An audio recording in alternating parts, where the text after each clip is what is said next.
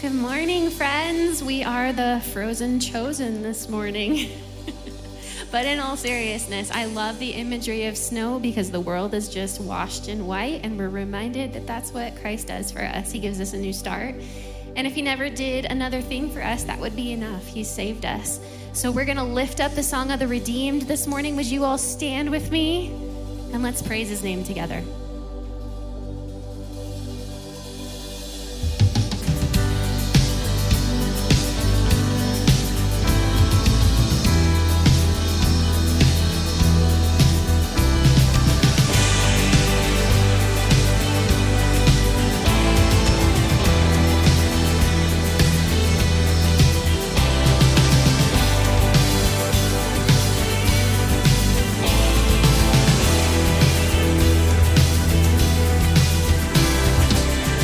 Let us worship our King.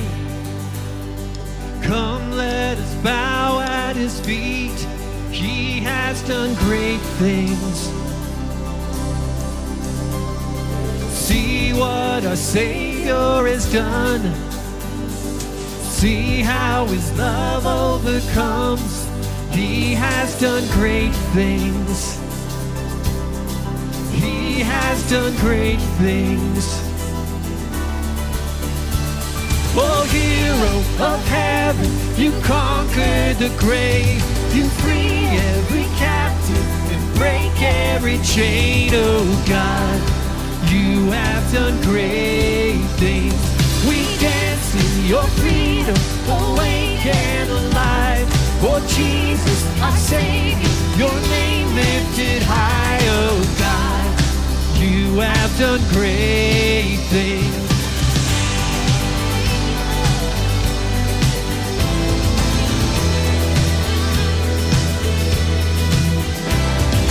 Faithful in every storm, you'll be faithful forevermore. You have done great things, and I know you will do it again, for your promise is yes and amen. You have done great things. God, you do great things. Oh, hero of heaven, you conquer the grave.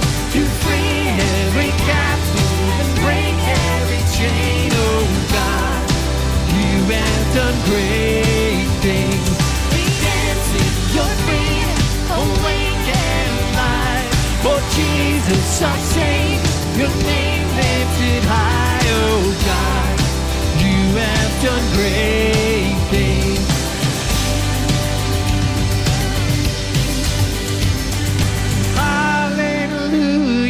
God, above it all, hallelujah, God, unshakable, hallelujah, you have done great things. Hallelujah, God, above it all, hallelujah, God, unshakable, hallelujah, you done great things. You've done great things. Oh, hero of heaven, you conquered the grave. You free every captive, break every chain. Oh, God, you have done great things. We dance in your freedom, awake and alive. Oh, Jesus, our Savior, your name lifted high. Oh, God, you have done great things. You have done great things. Oh, God, you do great things.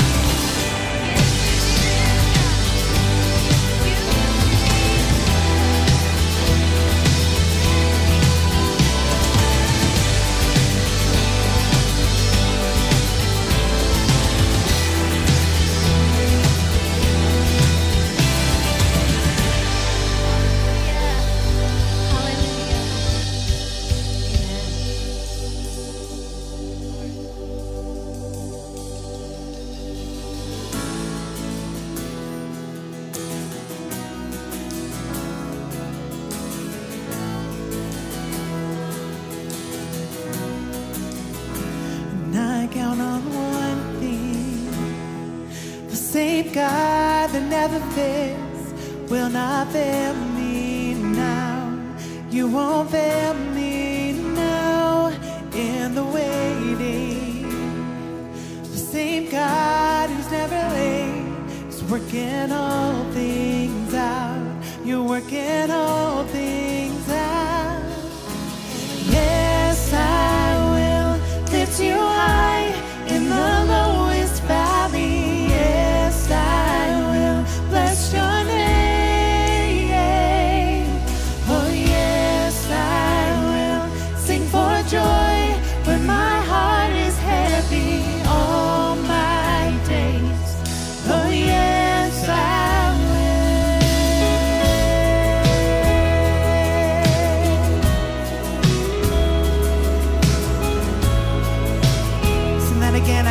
One thing, and I count on one thing. The same God that never fails will not fail me now. You won't fail me now in the waiting. The same God who's never late is working all things out. You're working all things out.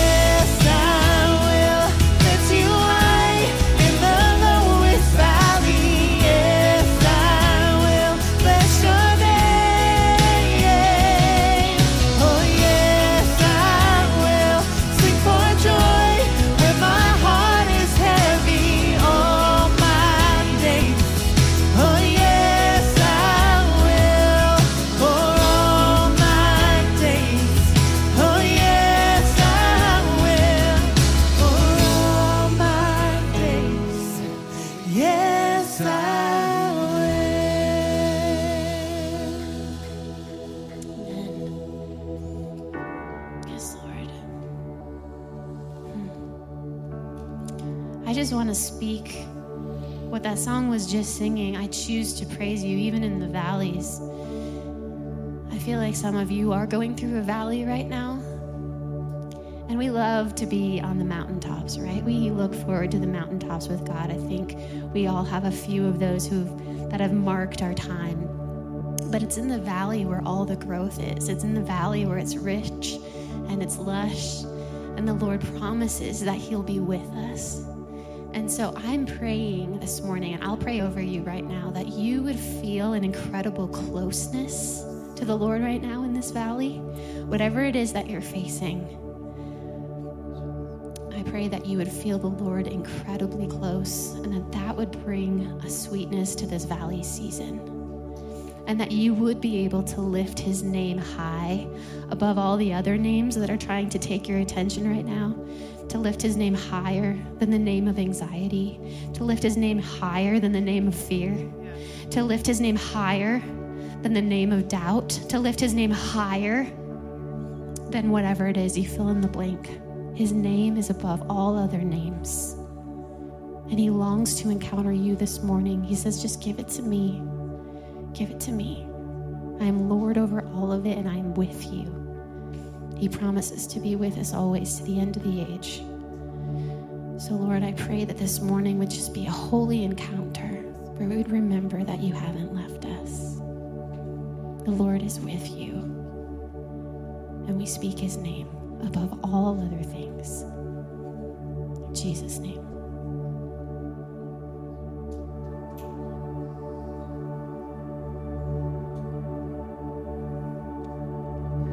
You were the Word at the beginning, one with God the Lord Most High.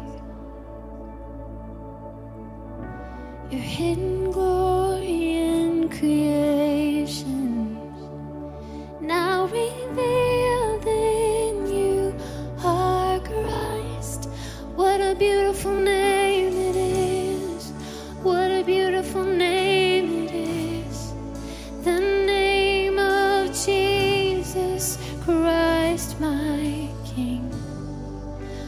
Beautiful name it is, nothing compares to this. What a beautiful name it is, the name of Jesus. Yes, Lord.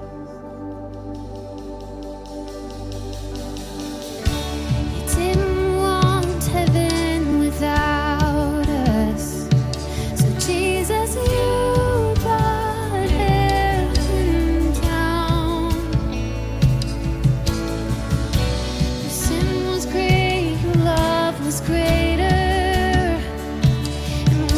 Equal.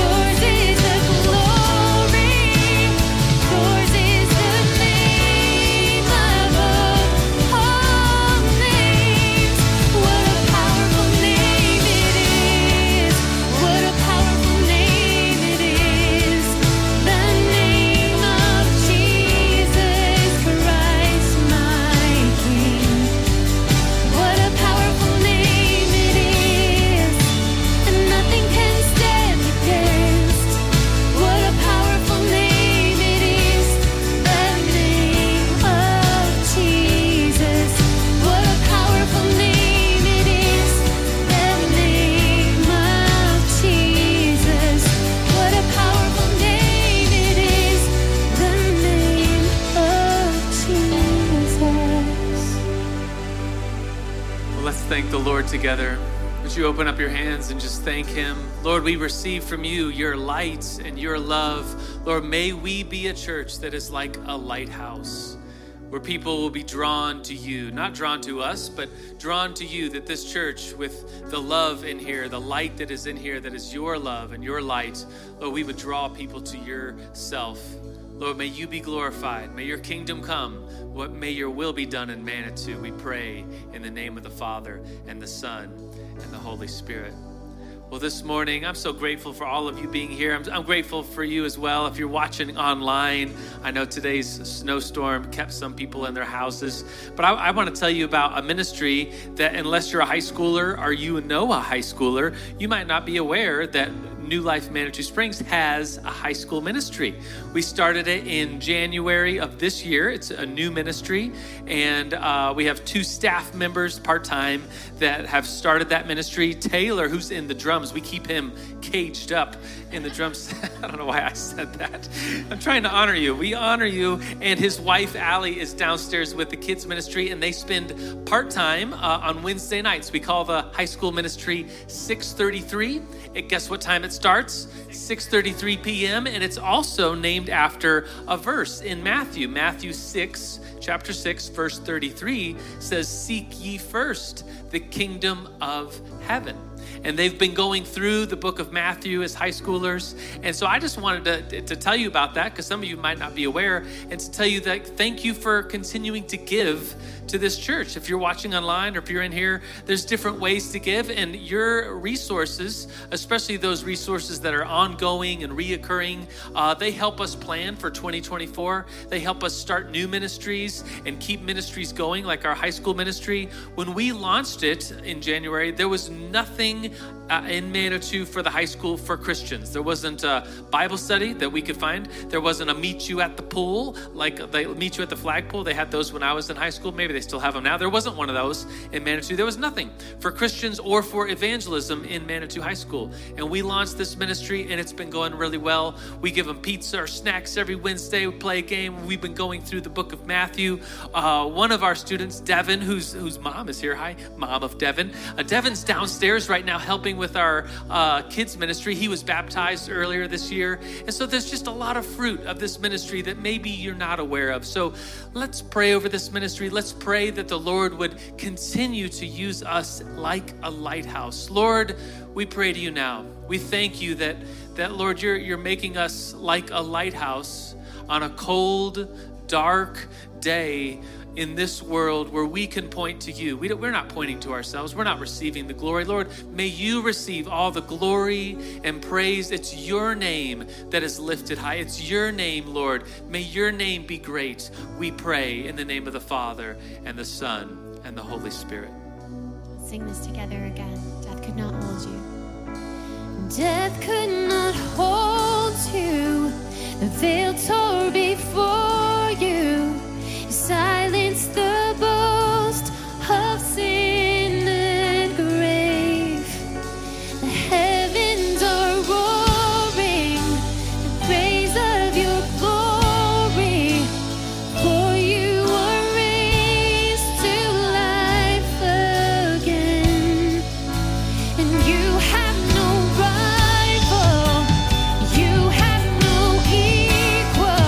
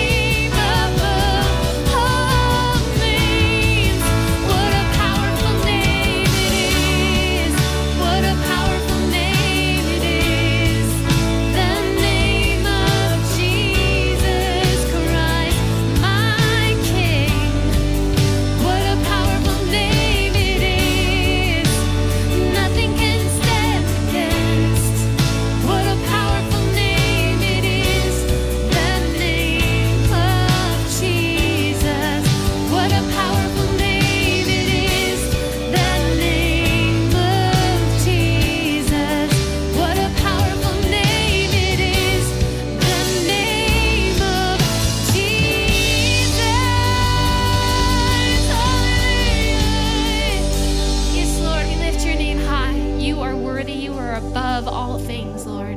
We put you in your rightful place this morning, high above it all, sovereign King. We love you and we worship you. It's in your name we pray. Amen. Amen. Well, at this time, the kids can be dismissed to their classes. Middle school is staying up here today. And the rest of you turn and greet one another. We'll be right back up here with the word in just a moment.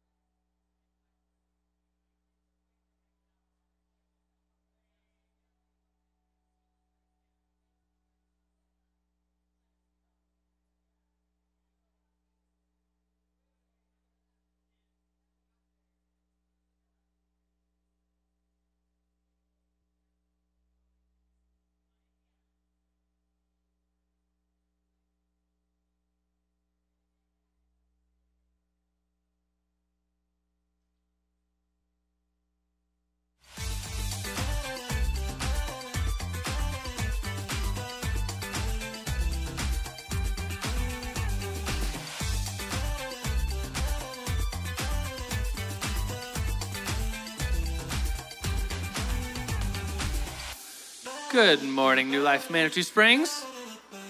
Anybody out there? Good morning, New Life Manitou Springs. I really always am impressed that anyone shows up on a day like today when you look outside and it's snowing. Did wasn't anybody else surprised, like totally surprised by the snow? Yesterday, there was like a little bit of dusting of snow, and I took a picture of it. It was like, oh, our first snow, how cute. Went to sleep not knowing we were going to get hammered with snow overnight. And so uh, we did get hit. It's a lot of snow out there. It's slick out there, so thanks for being here. Hopefully you drove safely and you're here safely. Uh, praise God for that.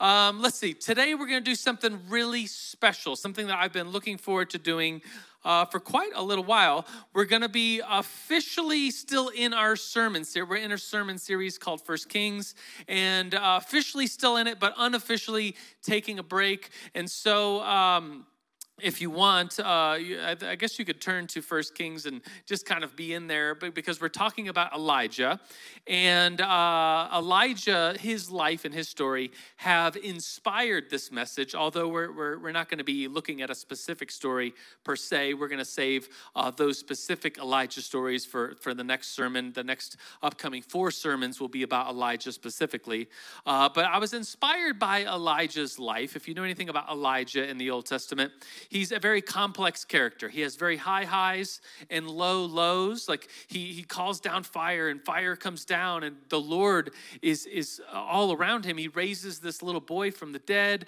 There's miracles of him getting fed by ravens, um, like we mentioned last week. There's wonderful stories of Elijah. Then he has these low lows, and I think anyone reading the text would say, this guy's struggling with depression because he, at one point, thinks there's no one else that around that believes in God. He says there's no other prophets left. No one else around even believes in God. And that's not true. God has reserved quite a few other prophets and a whole bunch of other believers. But he calls down like this curse upon his own life at one point. And, and those of you reading this are like, that's what depression looks like. He wishes God would take his life. He goes through high highs, low lows. There's people out to get him, people out to kill him. And so the sermon today, I'm going to interview someone who has a very dramatic comeback story. They've been going to this church for, what, three years-ish? They came, they started coming. I'm pretty sure you guys were hiding for quite a while. They came to church. Maybe some of you were like coming to the church. You're just kind of hiding, waiting for, you know, see if you're just checking it out. That's okay. I think you guys hid for a little while. They did. They're like, yeah, we did. We hid. Um, but they are missionaries. They, they started a nonprofit uh, missionary organization called Compass thirty-one. In fact, if you're curious to know what's on your seats, that's their ministry, Compass thirty-one Ministries, and uh, it helps people get out of human trafficking. And when I heard that, I said, what's human trafficking? Uh, and some of you are like, oh, don't you know? Yes, I knew, but I, in my mind, maybe some of you had the same impression that human trafficking has to do with like traffic, like moving people across borders, and it certainly does. That's a part of what human trafficking is, but you can be human trafficked uh, and not go across borders in your own home, in your own state, in your own country, in your own city. Uh, it's it's basically our modern day term, unfortunately, for like human slavery, like someone being held against their will and having to do work or being uh, taken advantage of either sexually, which in this case, Jennisue is going to share her story, and that is the case. And so sh- she's going to share that sensitive story with all of us today. And there's really no like prepping us for, for what we're about to hear. She's going to jump in and dive into her story. And we're talking about this to ultimately, just to let you know where we're going today, uh, if you're watching online as well, we're, we're going to be going into this story, Jennisue's story, to give glory to God. To, to say that God is sovereign, he's watching over us in our good days and on our bad days. When there's people out to get us, as, as Elijah, that, that was his case. His story was that people were out to harm him and, and hurt him and destroy him, yet God had his plan all over Elijah's life. God had his plan all over Jennisue's life. And so um, I would love to have Jennisue. K J, would you walk your wife up here? Uh, this is K J and Jennisue, uh, come on up here, Jennisue. I was, um, in case you were wondering, uh, K J has a really nice truck, and he was able to get Jennisue here. I tech, I made the mistake. So I made a mistake this morning. I said, hey, if there's a lot of snow out there, are you, are your, is your truck going to be able to make it? I should, like, that's not, you don't say that to another man in Colorado. I'm sorry. And so he just didn't respond. It's like, oh, I offended him. And then finally he did text back and say that we were, he said, what did he say? We're, it's the... so much snow. We're walking We're down, walking down I twenty-five. Like, oh my gosh, I'm so sorry I offended you. So, it, and so just don't mess, don't mess with K J uh, is the point of today's sermon. Um, I'm kidding. Uh, Let me uh, let me give you a, a proper introduction. This is Jennisue Jessen. Uh, I read her book. She, she's written three books, and we're going to give you all. I think we we might have enough. You come on a cold, stormy Sunday morning, and you get a free book. I think we have twenty books, so I think there's one per household. I think there might be enough uh, for you today, so that's your gift today as you leave. Her third book, but I read her, your first book was called The Lucky One, and it's Jennisue's story. She jumps right into her own life being... Uh, Uh, traumatically taken advantage of as a four-year-old little girl, and then throughout her life. And so she's going to share that story, and then a story of coming to God and realizing God loves her and is in control. And, and by the end of this morning, I hope and pray you'll be thanking the Lord for his work in Jennisue's life as well as your own. So the first question, um, we'll jump right in. Tell us your story. Let's pray first. You want me to pray for you? All right, Lord, we welcome your spirit. Lord, I pray over Jennisue. Lord, may the words of her mouth, the meditations of her heart, and, and what she shares today from uh, your story inside of her life. Lord, as a, as a little girl to this moment right now, Lord, I pray for your hand to be here, for us to be your servants, uh, willing to receive what, what you, the Spirit, have for us this morning. Lord, we open our hearts to you. We give you all thanks and praise in the name of the Father, Son, and Holy Spirit. Amen. Amen. Amen. Uh, good morning, family. You know, usually I speak quite a bit, and I don't get nervous. Are you nervous? You don't I am nervous. nervous. Does she look nervous? I am nervous, um, in part because y'all are my family. And, you know, it's different when you're with your family instead of in front of a group of strangers. And then I have... can honestly say, never been included in a sermon series talking about the prophet Elijah. So I am approaching this Sunday with a fair degree of fear and trembling. Well, look at them. They're, they're, they're just looking at you. They're, there's no reason to be nervous. Um, so thank you for sharing this cold, snowy Sunday morning with us. I'm honored to to share time and space with you. I do have a story of meeting Jesus in the dark. Really, that's the overarching theme of my story. The first time I met him, I was four years old. And perhaps some of you grew up in church and you met Jesus in, in Sunday school or Vacation Bible School. That's awesome. Uh, that was not my experience. My experience happened in the midst of a really dark season. So my grandfather worked for a train company called Frisco, and he took me to work one day when I was four years old. And all day long, I was spoiled rotten by all the men working in this train yard. Candy and treats, and, you know, I'm the only little kid, blonde pigtails bouncing all over the train yard.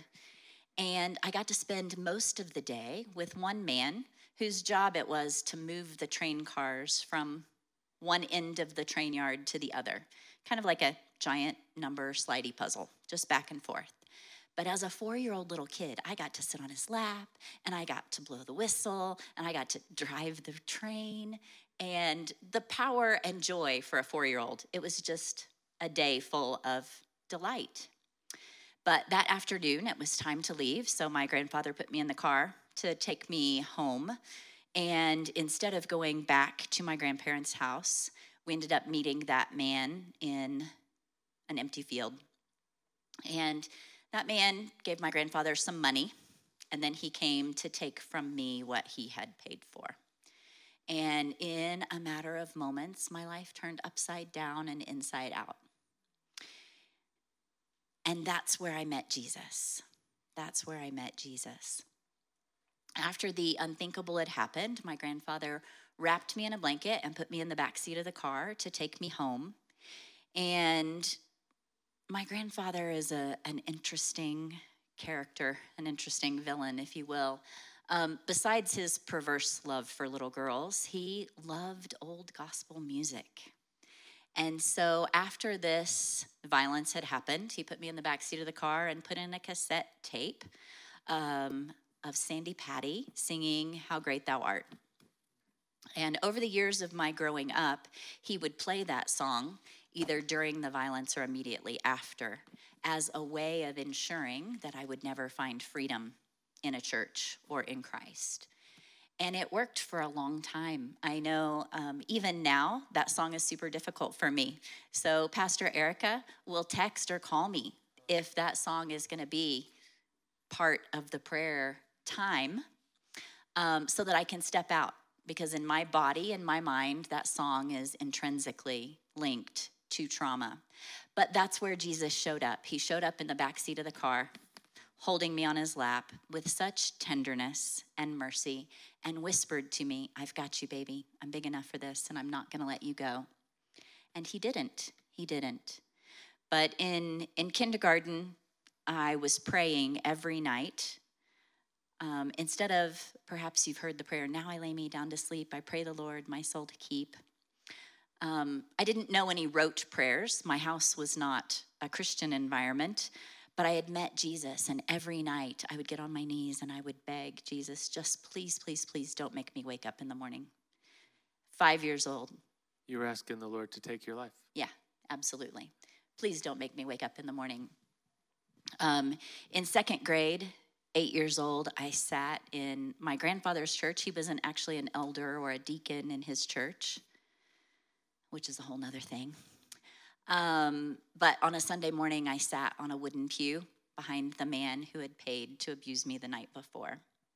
And it was just nearly impossible to grasp freedom or joy or who God is or could be when you're in the midst of ongoing exploitation. But that that is the circumstances I grew up um, until God provided for my rescue and escape the day after a failed suicide attempt at the age of seventeen. Wow. Um, that's, that's very heavy. Um, I don't think the interviewee, if you're the interviewer, I don't think the interviewer is supposed to start crying. Um, but uh, I'm just really broken in, in how you're you're able, you were able and are able to find faith in the Lord. Tell us about that journey, like finding, how, how did you find the Lord through those circumstances I wrote down? Or you help me, like help us navigate these challenges. Tell us about the pivotal moments or moment you found your faith that and recognized that God was with you. Yeah. Well, at the age of fourteen, a friend invited me to church, and it was not my grandfather's church. Um, this little church in the middle of nowhere, Missouri, um, got invited to a church, and at on that Sunday, I heard the pastor preach the gospel, like the gospel. We're all lost. The world is fallen. We all need a savior. Jesus is it. He died the perfect death, was resurrected so that we could have eternal life. And when I heard, it was Pastor Wayne, when Pastor Wayne, I mean, he was like old-time bubble Bible-thumping pastor.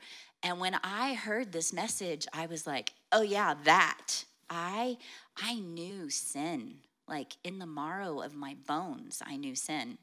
And I knew I needed a savior. And when he said it was Jesus, I was like, I know him. Yes, absolutely. Sign me up. Um, that was back in the days, like you had to raise your hand and walk down to the front and kneel at the altar. We could do that. I, I yeah. did. Yeah. I did all the things. I did all the things. And um, that day I was fourteen, and there absolutely was a spiritual transaction that day. I knew sin. I knew I needed a savior. I believed Jesus was it. And there was that, you know, that spiritual transaction. I was baptized soon after that. However, my exploitation continued. And some of the worst violence I endured happened in the months and years following giving my life to Jesus. And it was really hard to understand or reconcile. I thought, either God is all good and he hates what's happening to me, but he's too weak to stop it, or God is all powerful and he could stop it, but he doesn't care to. And as a fifteen, sixteen, seventeen-year-old who at that time had been suffering ongoing violence for years, you know, eight, ten, twelve years, um, I couldn't reconcile the sovereignty of God.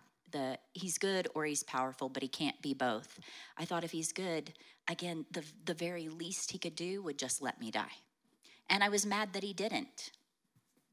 But then at the age of seventeen, I, again, had this attempt to escape that failed. And the next day I had an appointment at a clinic and found out I was pregnant. And God used that. I often say God used sin to send a son that saved my life. Clearly his perfect one, Jesus, with grace unimaginable. But then my perfectly imperfect blue-eyed boy who tore his way into my world uh, my freshman year of university. And in those early years raising him, I wrestled with faith. Like, where is God? Is he good? Is he faithful? Is he loving? And in those that season, God started showing me that it was because of his presence and his grace and his mercy that I survived. Um, one thing came, like chronologically, it was is quite a bit later, but for storytelling purposes, one of the real transformational points in my life was K J and I were attending a church, and the pastor invited the whole congregation to memorize the book of Ephesians. It's a big one. Not not a few verses, not just a chapter. And before you get impressed, it's only six chapters. It's not only. like... um, but I was the teacher's pet growing up in school, and you give me a challenge, I want the gold star. So, of course, I dive in. And I didn't get very far before everything that turned upside down when I was four years old started to right itself. Because Ephesians one four says, "For he chose us in him before the creation of the world to be holy and blameless in his sight. In love, he predestined us to be adopted as his own." And when I memorized that verse, Jesus just flooded me with memories of that first day at four years old and of him in the backseat of the car holding me and whispering me to me, I've got you. I've got you. I'm big enough for this. And, and so that was a really pivotal thing to begin understanding that God's word doesn't say we're not going to suffer. We live in a fallen, broken world. We're going to suffer. But what it promises is that he never leaves us and he never forsakes us. And we have this kind of church idea, and, and there's scriptural backing for it, that that God is so holy that he can't allow any sin in his sight, right?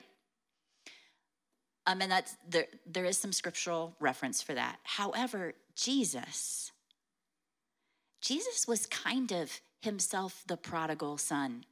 Jesus asked for his inheritance, and he left the glory of heaven, and he came and squandered it in the pig pen, in the dark, for you and I. And and that's what Jesus did. He came for me in the dark. Jesus doesn't shy away from our sin. He doesn't shy away from the muss, the muck and the, the mud and the grit and the grime and the blood. He, he enters in fully and took it all on in his flesh so that we could be resurrected in him. Yeah, I, I think of your life as a survivor, and um and that word just doesn't do justice. Like, you've just survived, but you're you're thriving in, in life, in ministry. I mean, you're all hearing her story. Many of you, I assume, for the first time, like, wow, that's that lady who sits over there. Uh, wow, that's quite a story. It is. And you've survived. And not only that, you've thrived. And you're you have a ministry reaching out and helping other women with Uh, human trafficking, and your ministry, Compass thirty-one, and I think your book, The Lucky One, uh, the uh, the president's wife at the time uh, read the book uh, and was like, we should put this lady on the, what's the U S Council for uh, Human Trafficking, and so you've got to be like on the the council for the people who are telling the president and other political leaders, like advising them, advisory council, right? Um, so the question for you is like the Lord's redemption in you and how you're thriving now. Tell us about your ministry and how the Lord has redeemed you, and and that, that this very circular thing where you've survived, thrived, and now you're pouring back into. You know, the amazing thing about God's grace is, well, it's all God's grace. In and of ourselves, I can do nothing apart from Jesus, right? Like, I can't breathe. I can't come to church. I can't get dressed. I can't do anything without Jesus, but in Jesus, we can do all things. Um, so just to refine your story for, for um, accuracy, it was Ivanka. It was his daughter that read uh, my book. Sorry. and um, it was, and I have a really lovely letter from her. Um, and it was the U S Advisory Council on Human Trafficking, where a group of survivor leaders are invited to a two-year term. I served a two-year term, and our job was to inform federal counter-trafficking policy. And to do that, we regularly met with the um, Senior Policy Operating Group, the policy advisors to the president's cabinet, and that's that's where that work was. But aside from that, God, in his grace and mercy, allowed my husband and I in Thailand in two thousand eleven to found an organization called Compass thirty-one. And Compass thirty-one exists to make Jesus known. Hard stop. We do that by fighting human trafficking with prevention, restoration, and leadership development. And so our we were born July, I mean June fourteenth. two thousand eleven, I often say we were born breech, because God just dropped this squawking bloody miracle in our lap, essentially butt first. We had no plan, we had no funding, we had no facility, no program, um, but Jesus invited us. He gave us a front row seat to watch redemption unfold again and again. So we started caring for three mama baby sets, teenage girls who were coming out of exploitation, who were pregnant or had babies as a result of the violence against them. And we raised them for eight years. We raised fourteen fosters. Um, and God has done beyond what we could ever ask or imagine. So our work has expanded from those first three mama babies to Thailand, Bangladesh, the Middle East, uh, Greece, the U S. And then we he allowed us to create a prevention tool. And our human trafficking prevention tool is being used in at-risk areas, both to prevent trafficking and as a bridge to the gospel in forty-three nations. And cool. and it's all him doing what, what he does. It's far more than I ever imagined. I mean, in my own strength, I didn't want to live. I, I tried and failed to escape. But he had a purpose that he is continuing to fulfill. And um, he gives us a front row seat to it. Amen. Amen. There's a question here about hope. I think, unless you want to add anything about redemption and your ministry, the question here about hope is, what message of hope and encouragement would you like to share with those who may be facing their own difficult challenges and seeking spiritual guidance? Ah, uh, yeah, there, there is hope. There, there, there is. As dark as your story is, or may be, or has been, or will be in the future, there is no darkness that obscures the light of Jesus. And if you ask him, where, Jesus, where are you in this mess? He will show you. Past, present, or future, Jesus, where are you in this mess? He will show you, because he created you with a purpose. He called you before the creation of the world. He called you to be holy and blameless. Before the creation of the world, you all, like, think about Ephesians one four for a minute. For he chose us in him before the creation of the world to be holy and blameless in his sight. In love, he predestined us to be adopted. That means that the eternal one, outside of time, in the time before time, looked forward and, and saw me, Jennisue, and went, no, Jennisue, that one's mine. She's holy. She's blameless. He just, he saw Ashley, and he saw Abby, and he saw Michelle, and he saw Andrea, and he saw each one of us by name, and he said, no, this one, she's mine. She's holy. She's blameless. She's chosen. And not only that, but the next chapter in Ephesians says that he created... Um, that we are God's masterpiece, and he created good works. He prepared good works in advance for us to do. So not only did he call you out in the time before time, before he separated the sky from the land, before he flipped on the lights, he went, no, Pastor Joe, I've got good works for this one he's going to accomplish, or Pastor Erica, or K J. He's, he's had his hand full with good works that he has to accomplish, chasing me around. Um, and so, as dark as it is and hard as it is, we have a Savior who understands. Jesus, he left the glory of heaven for you and for me so that he could bring us home to his daddy.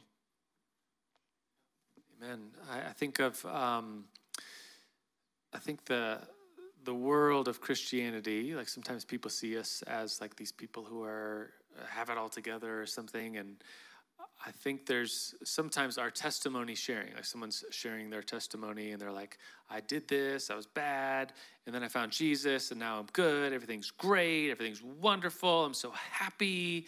And that's um like this this happiness that we think we need to put on, or like, that's not the gospel, that's not the true hope that Jesus gives. And I think Jennisue's story and Elijah's story as well, who's uh, Elijah, this character in the Bible, he's, he's all these great miracles surrounding him. And then he has like the darkest of days where this prophet is asking the Lord to end his life, where he's saying, there's no other believers around. I, everything is hopeless. Why? Where are you, God? Or I think of some of the Psalms. David, King David, the, who slew Goliath and how, how was the king of all, all over Israel, and uh, has such dark days. Like, why, my soul, you downcast? Why are you so disturbed within me? Or like he has enemies surrounding him and he wants to hurt them and he wants bad things to happen to them. And the life that we have as Christians, um, we often just brush over like the hard times and the depression and the anxiety. Um, I'm so grateful for Sound Minds, the group Ashley has started that meets uh, on, on some Monday nights, second and fourth. And that's, I think, pu- putting our finger onto this is where the gospel and this is what hope really is, that that things things are hard. This life is hard. So that, that question isn't on here. I have one more question, but could you speak to that? Because your story is like, I, I'm looking at the shock that's that's in the room of like, wow, that's that's a very traumatic, dark story that that has like your, your grandfather would bring you to church and then these horrible things. And then you said, wait, the wait, the people that were buying you were in the church. Like where, tell us about Tell us about the gospel and hope in the midst of the hardness of our lives. Um, yeah, just winging it off the cuff. Thanks, Pastor Joe. Just this huge theological premise. If you could just answer that question really quickly, I would be grateful. In three minutes or less. Um, you know, here's here's the thing. Here's my my thought. My thought is that if the world was all sunny and perfect, if we all lived in Mister Rogers' neighborhood, we don't need hope because we have everything. We're safe, we're loved, we're protected, we're fed. We don't need hope. Hope exists because we live in a dark and fallen world.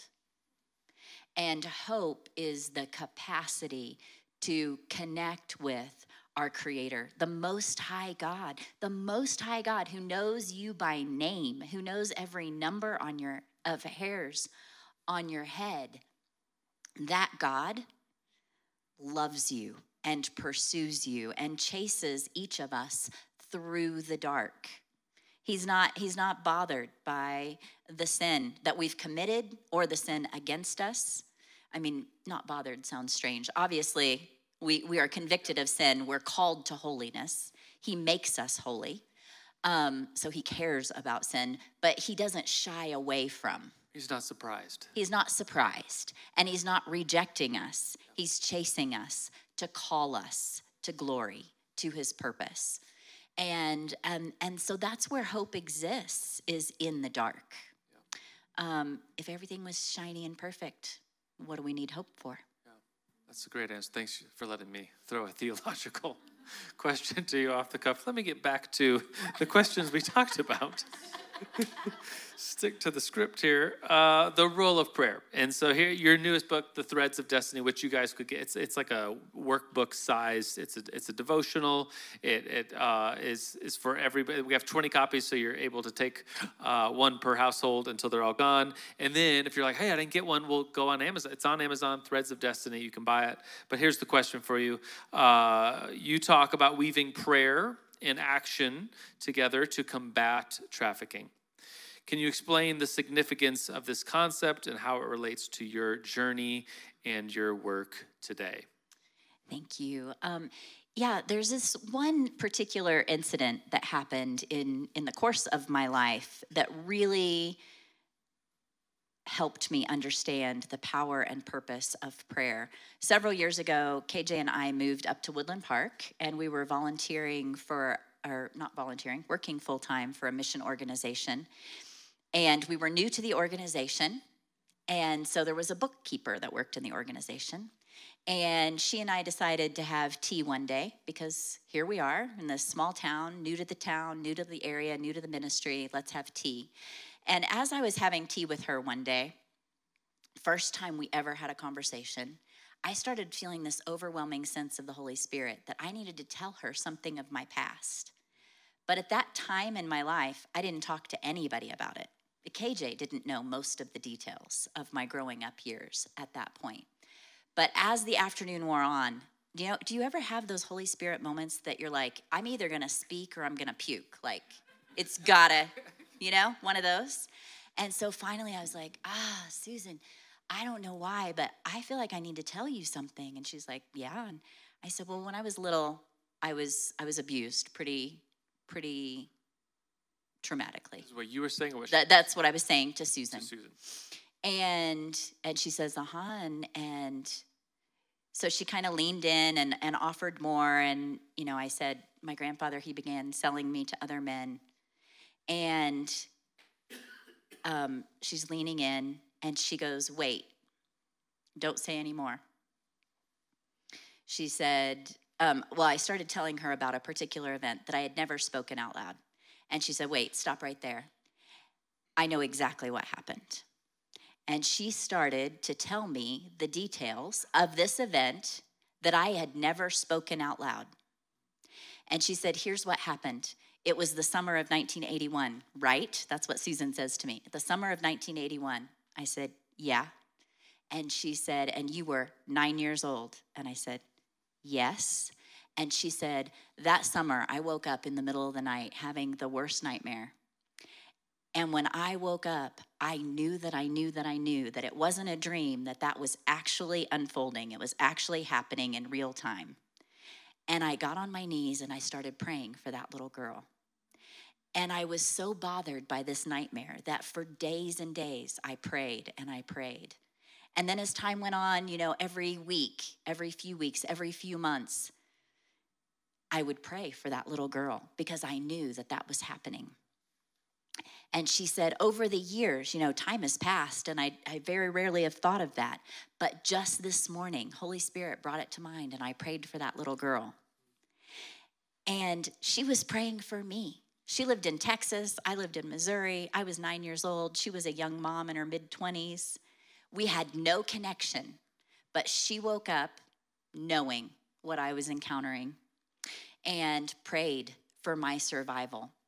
And um, so that's a pivotal part of the new book that's back there. It is equipping the church to understand human trafficking, but then to use the Lord's Prayer as a model for combating trafficking, for praying effectively to intervene. And so it's a thirty-one day devotional, every day with a Bible verse, a devotional thought, but then using the six pieces of the Lord's Prayer to pray that Bible verse to create a more just world.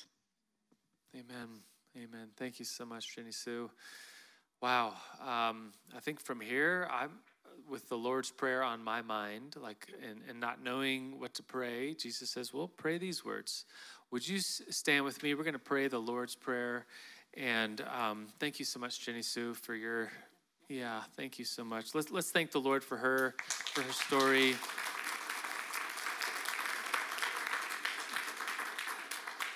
Would you, um, if you know the Lord's Prayer, we I think we have it on the, the screens as well. Uh, let's let's pray these words together.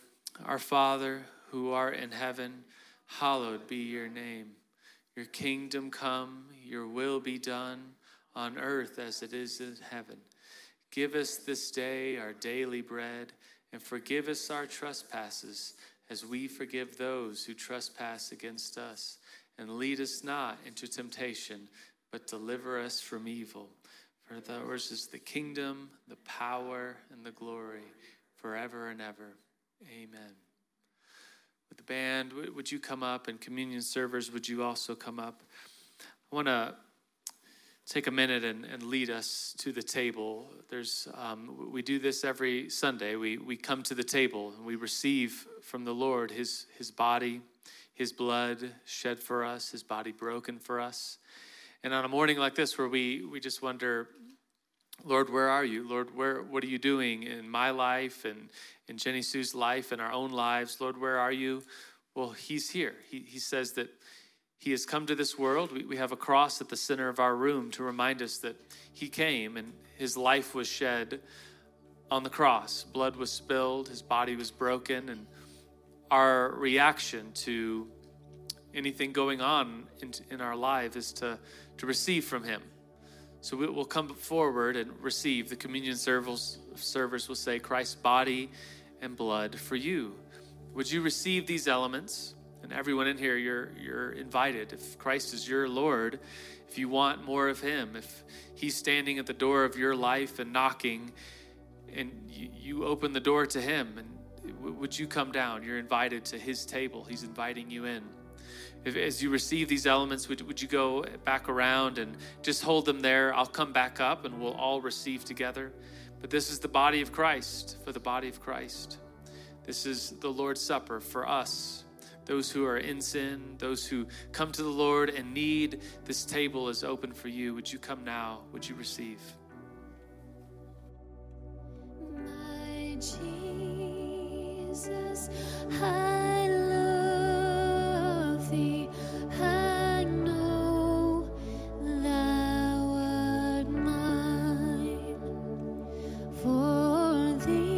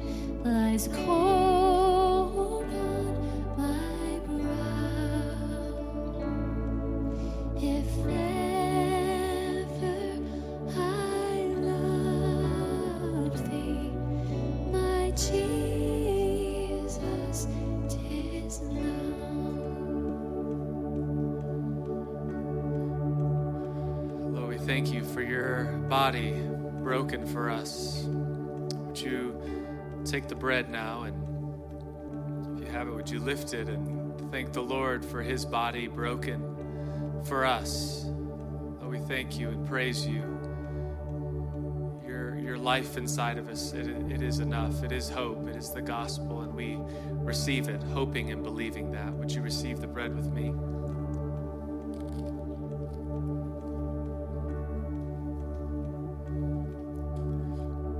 Cup, Lord, we lift this cup and remember that you said you have a cup for us, a cup of a new covenant, your blood shed for us. And so, Lord, we we pray to you. We receive this cup that your blood was shed for us, for our sins. Lord, you, you make it whiter than snow. Psalm fifty-one says, though our sins were like scarlet, Lord, you make them white as snow. We're reminded this morning that everything is new with, with snow, that our sins are forgotten before you. We are washed thoroughly by your blood, and so we receive this in the name of the Father, Son, and Holy Spirit. Would you receive with me? So, Lord, we thank you. We, we praise you for the fellowship that's in this room, for the stories and the testimonies of your life, your blood and your body in each and every one of us. Lord, we're so grateful for you. Jesus, you are our Savior. In you is truth, and you is the gospel, and our lives turn to you.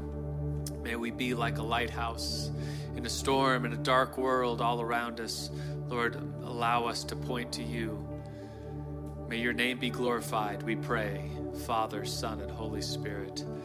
Amen. Amen. Well, as you uh, hopefully stick around, I mean, the roads are only going to get better, better.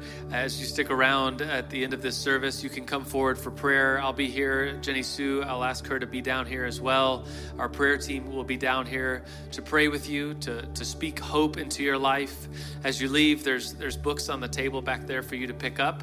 A um, couple more announcements. If you're new to church, we have uh, uh, just right around the corner uh, a guest card. If you want to fill that out, we can put you on our email list. Let you know about things happening around here, uh, the ministries that we have, or you can do the Q R code if that's more convenient. Just scan that with your code, with your phone um, as, as you leave. And the, they're on the backs of the chairs. Uh, this Wednesday is the first Wednesday of November, and so we will be joining New Life North uh, at six thirty. There's a prayer meeting, a one-hour prayer meeting with uh, exuberant worship, and we will sing praises. The high school ministry, six thirty-three, will be carpooling from here, going up to New Life North. And so I, what we sit in section, is it section three-ish, five-ish, four-ish, three, two, one, three. Ashley says three. I'm sure it's three. She's usually right.